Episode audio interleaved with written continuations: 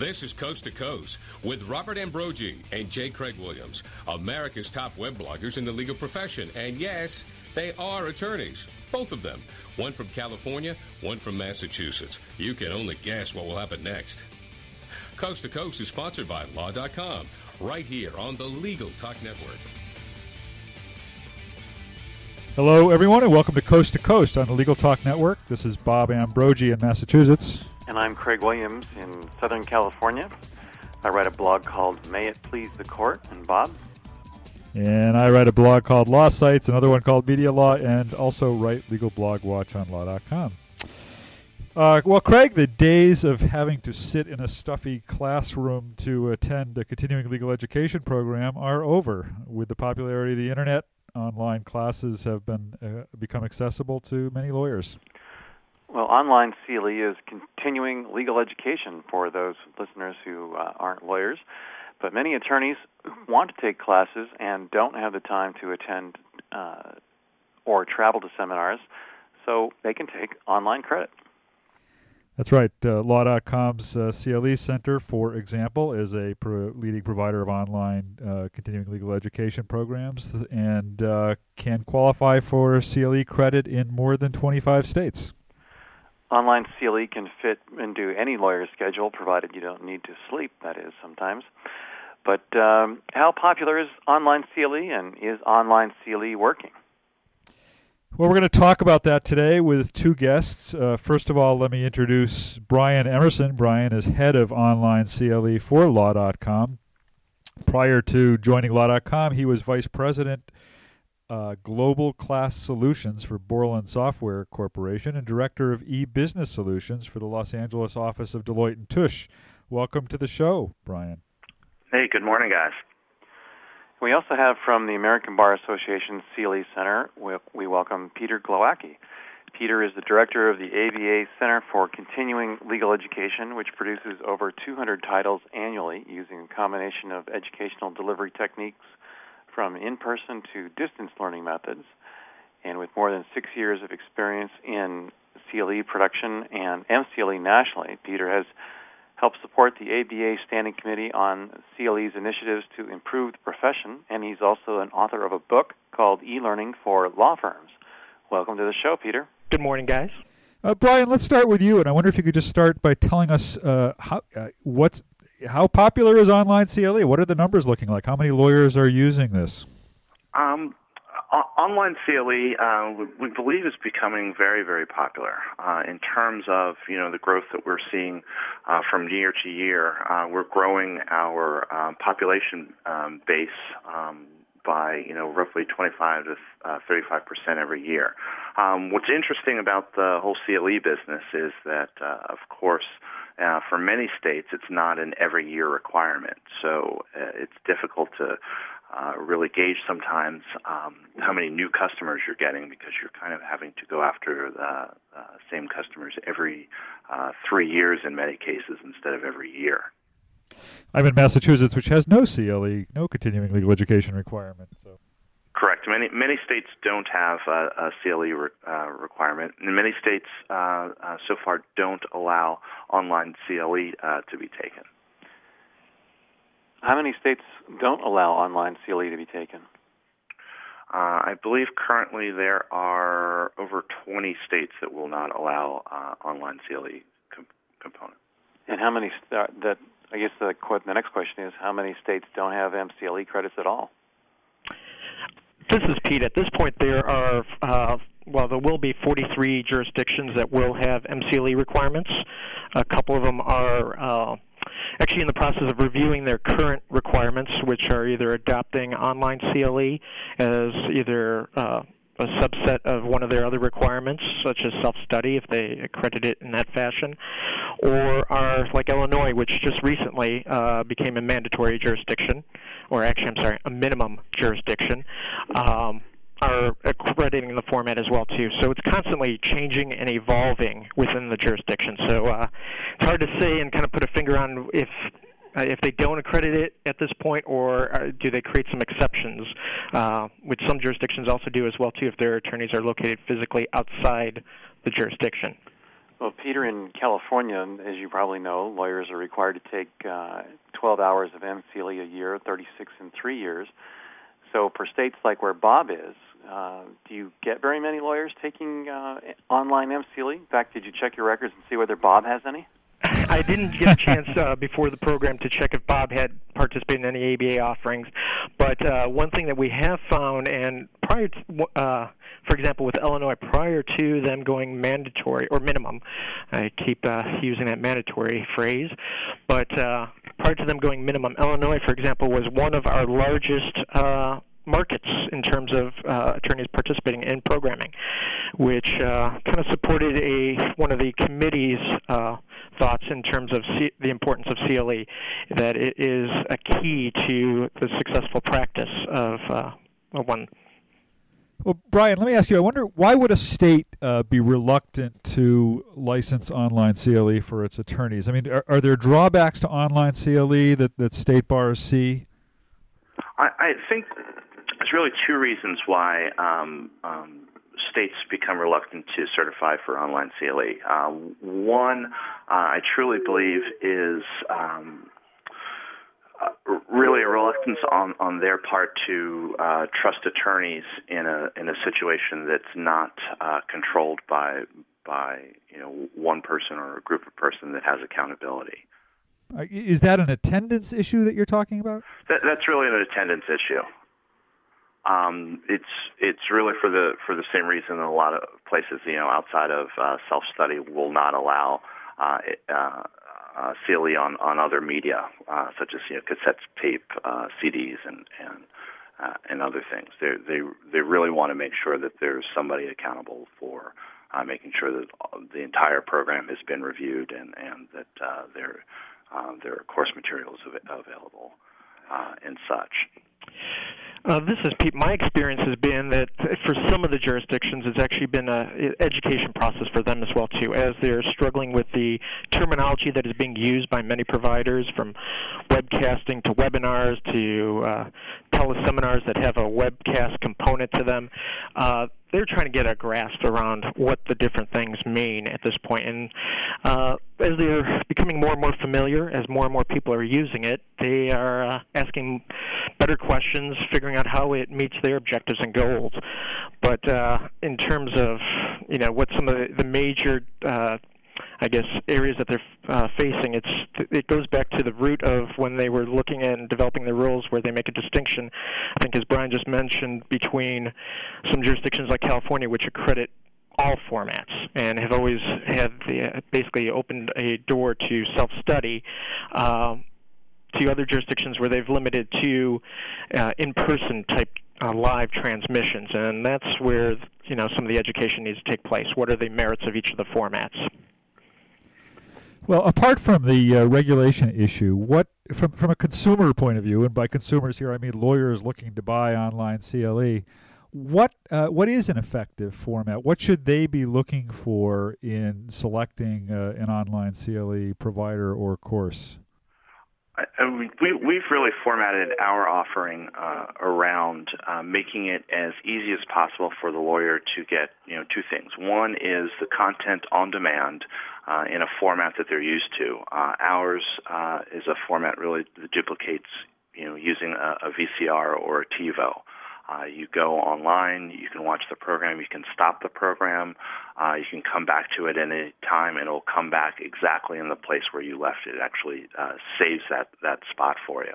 Um, we also make sure that all of the uh, uh, written documentation, uh, documentation is in a format that's there, that's easy for them um, to get it printed out, look at it online uh, as well as uh, a feedback mechanism. So if they have questions, that we can route those questions to uh, either um, the um, people who develop the course or through some legal experts that we have on staff. So it sounds like you're trying to replicate the the real life experience as much as you can that's that's exactly that's exactly right. We we don't want uh, our experience to be you know much different from you know the ability to go to the class. We just want to actually you know make it easier and more efficient for the attorney. Does online CLE cost less or more than uh, attending an actual in-person seminar? You know that really depends on the provider. Um, I know that uh, in, in many cases, in our case, uh, you know, our, our prices are, are very competitive when when compared to uh, uh, to offline in, in-person courses, especially when you take into effect uh, the travel cost uh, or uh, the, the, the uh, scheduling challenges that you might have uh, to make an in-person uh, course. And this is Pete. Some of the things that we do at the ABA in terms of uh, we actually offer a host of complimentary programs to folks that are um, not part of the association, and then also an additional library that's available to members, and then finally also as uh, similar to some other providers' fee-based programs. So there's a, a, there's a range of offerings in terms, uh, and the costs vary. Uh, I think depending on the initiative, the content, and uh, you know what are the features and topic that are being covered. But is it is it a safe bet for a lawyer looking to buy online CLE that if the program has been certified by his or her state bar that it's that it's uh, a quality program?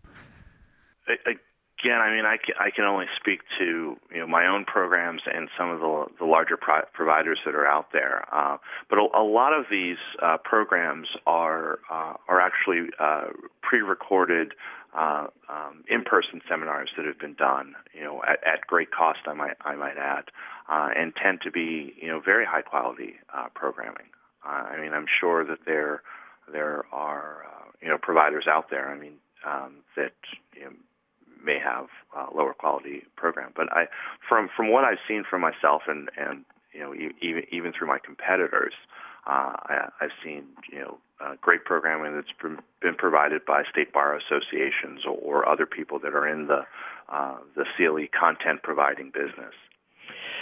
Uh, my experience, and once again speaking from my experience, this is Pete, uh, has been that you know the states do quite a bit of review of the programs, the formats, and so forth to uh, make sure that they are meeting minimum standards that they've set.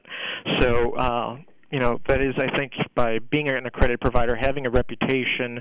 Uh, as a uh, source for professional development, those are some key factors that can help attorneys, uh, see, you know, see these as valuable resources to help with your practice.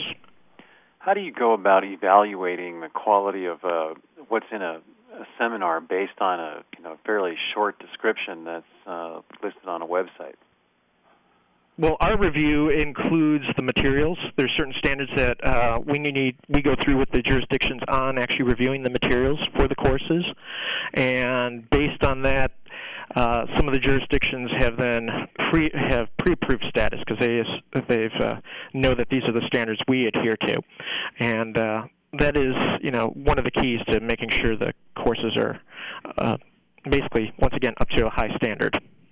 Were you talking about a review as a CLE provider or review as an attorney looking for content? Review as an attorney looking for content. I mean, I'm, you know, you're surfing the web and you find you run across a, an, an MCLE uh, style offering, and then you you know you have a paragraph or so to evaluate what's in it before you spend uh, you know whatever amount of money you're going to spend on a on a CLE seminar. Um, correct.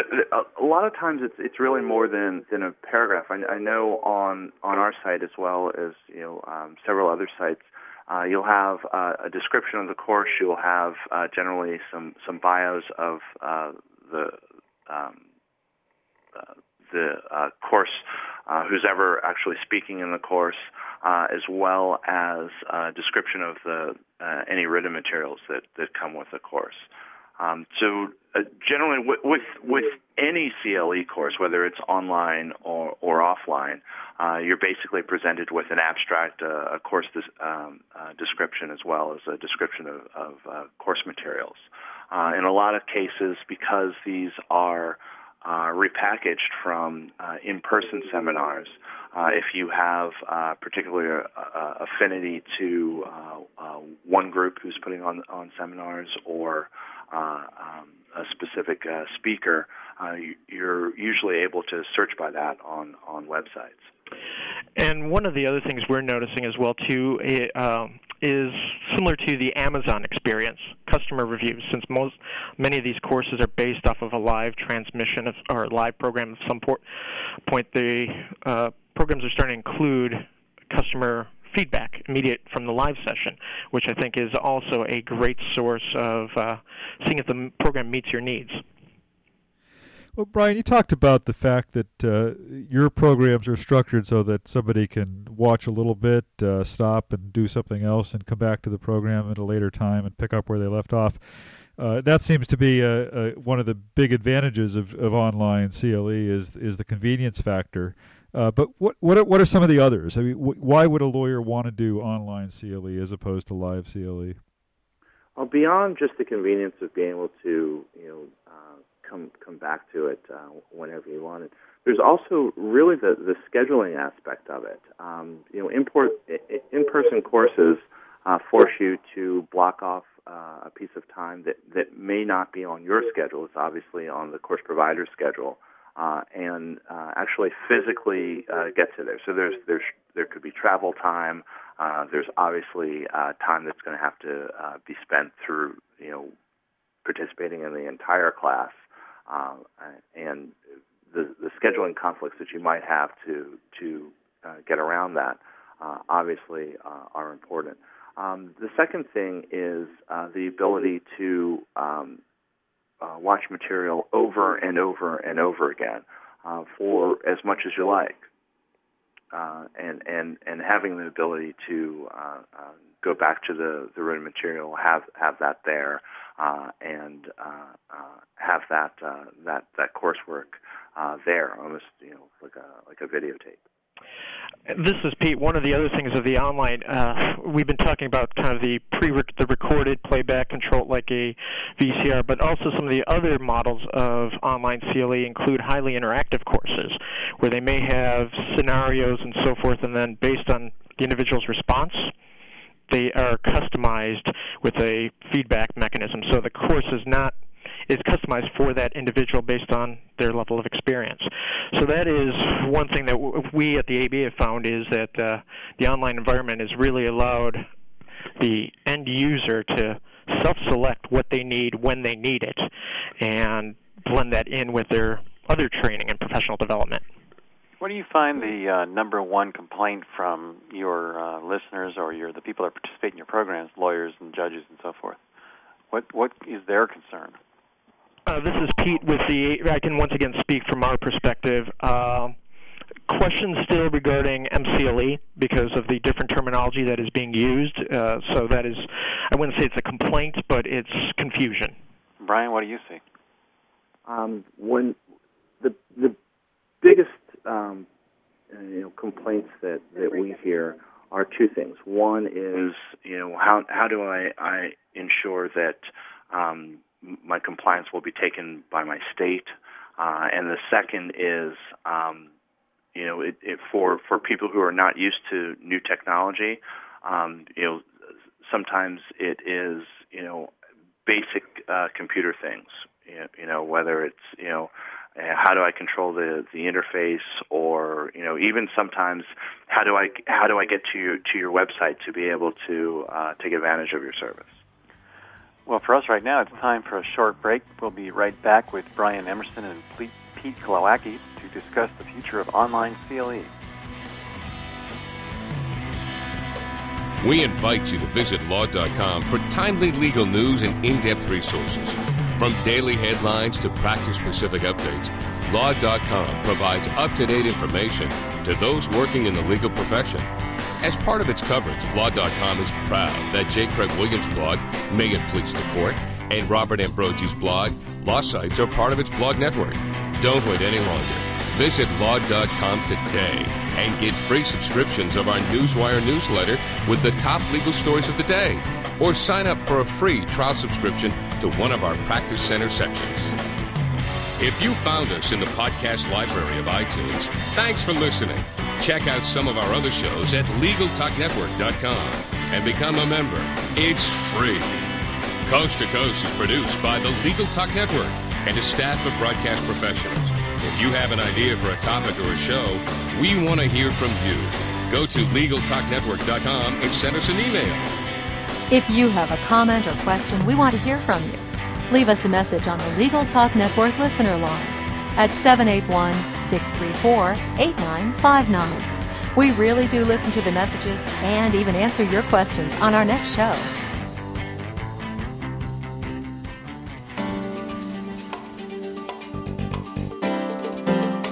A video settlement documentary can be the most powerful and persuasive way to bring about a speedy settlement in your client's case.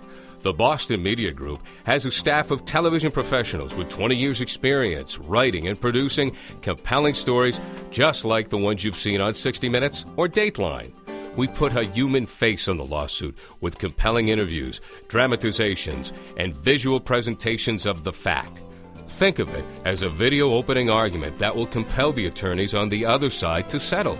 Call us for a consult at 800 317 5221. That's 800 317 5221. Or check out our website at bostonmediagroup.com.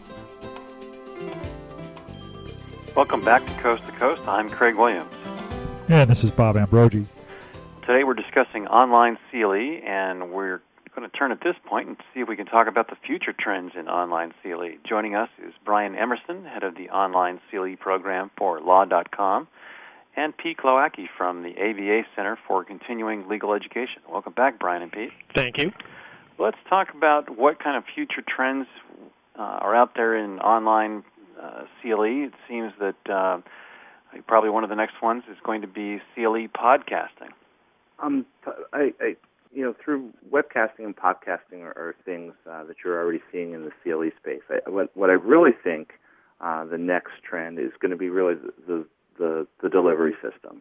You know, in terms of actually moving CLE down to portable devices and having online CLE augment the ability to uh, you know uh, consume CLE content you know on your on your Treo on iPods. I mean, CLE Centers is you know, one of the things that we're kind of famous for is, you know, sending out an iPod with all of our orders, and and part of that is because it, yeah, hey, it makes a great gift uh, to attorneys that are are taking CLE courses, but we're also doing that um, really to seed the market uh, uh, for the future, so that um, you know, because that, that's where we believe um, that as uh, state bar associations catch up with um, you know um, self-service requirements um, that that um, we'll be able to deliver CLE down to you know Treos, iPods, uh, cars are now coming with hard disks.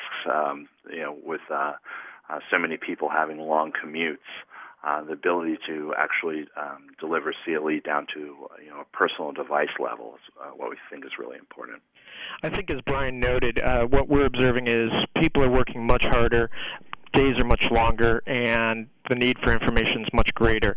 And so for us to be able to, through portable devices as the internet and podcasting and all the technology improves, uh, the more we can do to bring it into the hands of folks when they need it, such as with, you know, download, downloading it to their, their phones, uh, the more more that we can do for the profession so that they can better assist their clients.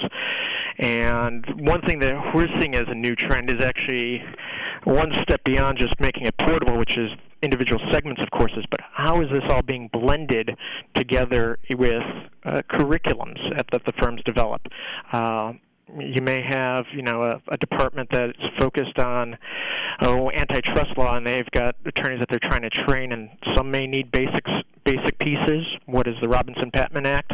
While others may need the entire curriculum and that has to do they're going to need those basic segments that might be available on an ipod on a Treo on their cell phone but also a course that they may be doing as a workshop that the department head's leading or a provider is leading and it's it's kind of a homework assignment you know they need to have that piece before they can jump into the the rest of the course. So you're talking about law firm coordination and, and customization law firms, bar associations, depending, on, I guess, on the organization and what the resources that they have available. So it kind of runs the gambit. But that is uh, something that we've seen in other industries, and it's migrating over to this to this profession as well. Peter's definitely correct. One of the most underserved uh, portions of the you know CLE and online uh, CLE market uh, is really uh, what we call enterprise CLE, the ability uh, to create CLE products that work not uh, only for individuals, which is where really CLE um, would, would do a great job now. But uh, the ability to work uh, on CLE, you know, both management as well as curriculum development on an enterprise level. What about the what about interactivity? I mean, one of the strengths, obviously, of live CLE is is this ability to interact with the presenters and the audience.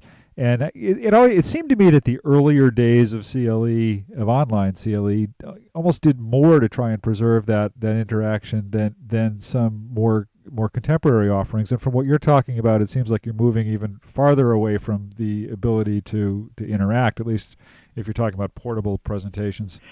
Well, the interaction uh, changes. I, I guess depending on the specific objectives of those segments. What you're starting to see now is things become. Uh, you'll hear a term modules quite a bit be used. That this scenario that that presentation may be a module part of a larger curriculum. So the interactivity shifts to other areas, and it really becomes menu driven based on the individual user's need. Do you find that more people are starting to pull down uh, portable style CLE credits, or are they participating in active webinars um, where there's you know live presentations? We we've had success uh, with our webinars. We run you know uh, four four webinars a week, and we have success there. Uh, for um, a lot of our webinars, in terms of you know kind of bringing back kind of some of the community aspects of of uh, CLE, uh, we have noticed that you know part of part of the biggest part of our webinar is really uh, both the the interactive chat that occurs between the members as well as the Q and A uh, sessions. Uh, and I, I, think that you're right. I think that people do like uh, kind of that the communal aspect of of uh, in-person CLE, and that's one of the things that really hasn't translated beyond uh, webcasting very well to the online world and the one thing we've also noticed was there's something about having a uh, program slated at a particular time, given how busy people's schedules are these days, that uh, there's a strong appeal to committing that hour, that two hour period. I know I'm going to be focused on this at that point in time. We've seen growth in our what I consider a self-study or archive versions of programming, uh, but uh, there's still a strong push for the live programming. All right. Well, we're we're uh, just about out of time, but before we do that, we want to give uh, each of you an opportunity to, to offer some final thoughts and tell us how we how our, our listeners can find out more about what you are doing in terms of online CLE. So, Brian, let's let's start with you. Uh, well, we are at clecenter.com. We are part of uh, uh, law.com. Um, I guess uh, one of the the biggest things on our product uh, are the uh, the ability to go look through any of our courses, uh, see an abs- abstract on any of the course. We bundle some of our courses. We find that a lot of our uh, our customers come in and they're strictly looking for compliance, and they find that uh, our bundles are an easy way to get all of the courses that they need for their state uh, and get them done uh, very quickly. Thank you, Pete. Final thoughts, and where can our listeners find out more about what you're offering? Uh, we're located at www.abanet.org forward slash CLE. We have a host of offerings in a variety of formats from live in person to podcasts to uh, webcasts and so forth. So uh, there's something there that is probably right for each individual to try. And there's a lot of complimentary offerings as well too, so that they can get a feel for the different formats. Um, we have a couple of uh, upcoming programs focused on e-learning for law f- firms. Uh, on October 19th, we'll be doing a teleconference webinar, so I invite folks to participate in that. And uh, we'll have actually an announcement next week about uh, one of our podcast initiatives. So I encourage people to come back to the site and get the details on that. We'll watch for that. Well, thank you very much. We appreciate your participating and uh, good talking to you. Thanks, guys. Thank you. And Bob, I guess that's going to wrap it up for Coast to Coast this week. It's been a pleasure to talk with you. Same here, Craig. Look forward to talking to you next week. Thanks for listening to Coast to Coast with Robert Ambrogi and J. Craig Williams. Coast to Coast has been sponsored by Law.com. We hope you'll listen again and check out our other shows on the Legal Talk Network.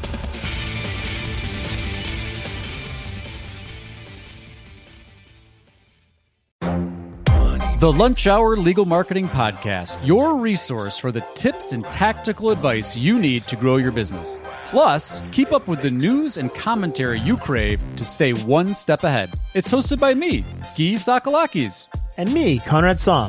Every other week, we break down the issues holding back your marketing strategy and talk about the changes you need to be prepared for. Check out the Lunch Hour Legal Marketing Podcast wherever you get your podcasts or on YouTube.